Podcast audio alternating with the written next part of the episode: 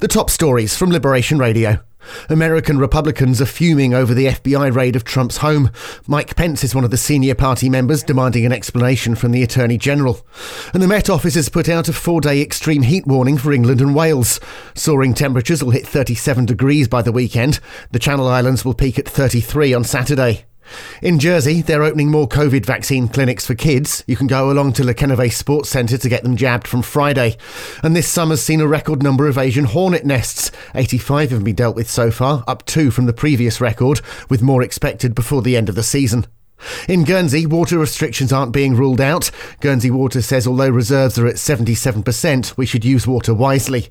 And a Guernsey company's got a medical cannabis licence in the U K. four C Labs are now able to import and distribute the drug in the mainland. They're the first Channel Island company to be granted the licence. Get your daily news fix with the Liberation Radio News podcast. Find it on the Liberation Radio app, at liberation radio dot co dot u k, or ask your smart speaker to enable the Liberation Radio skill.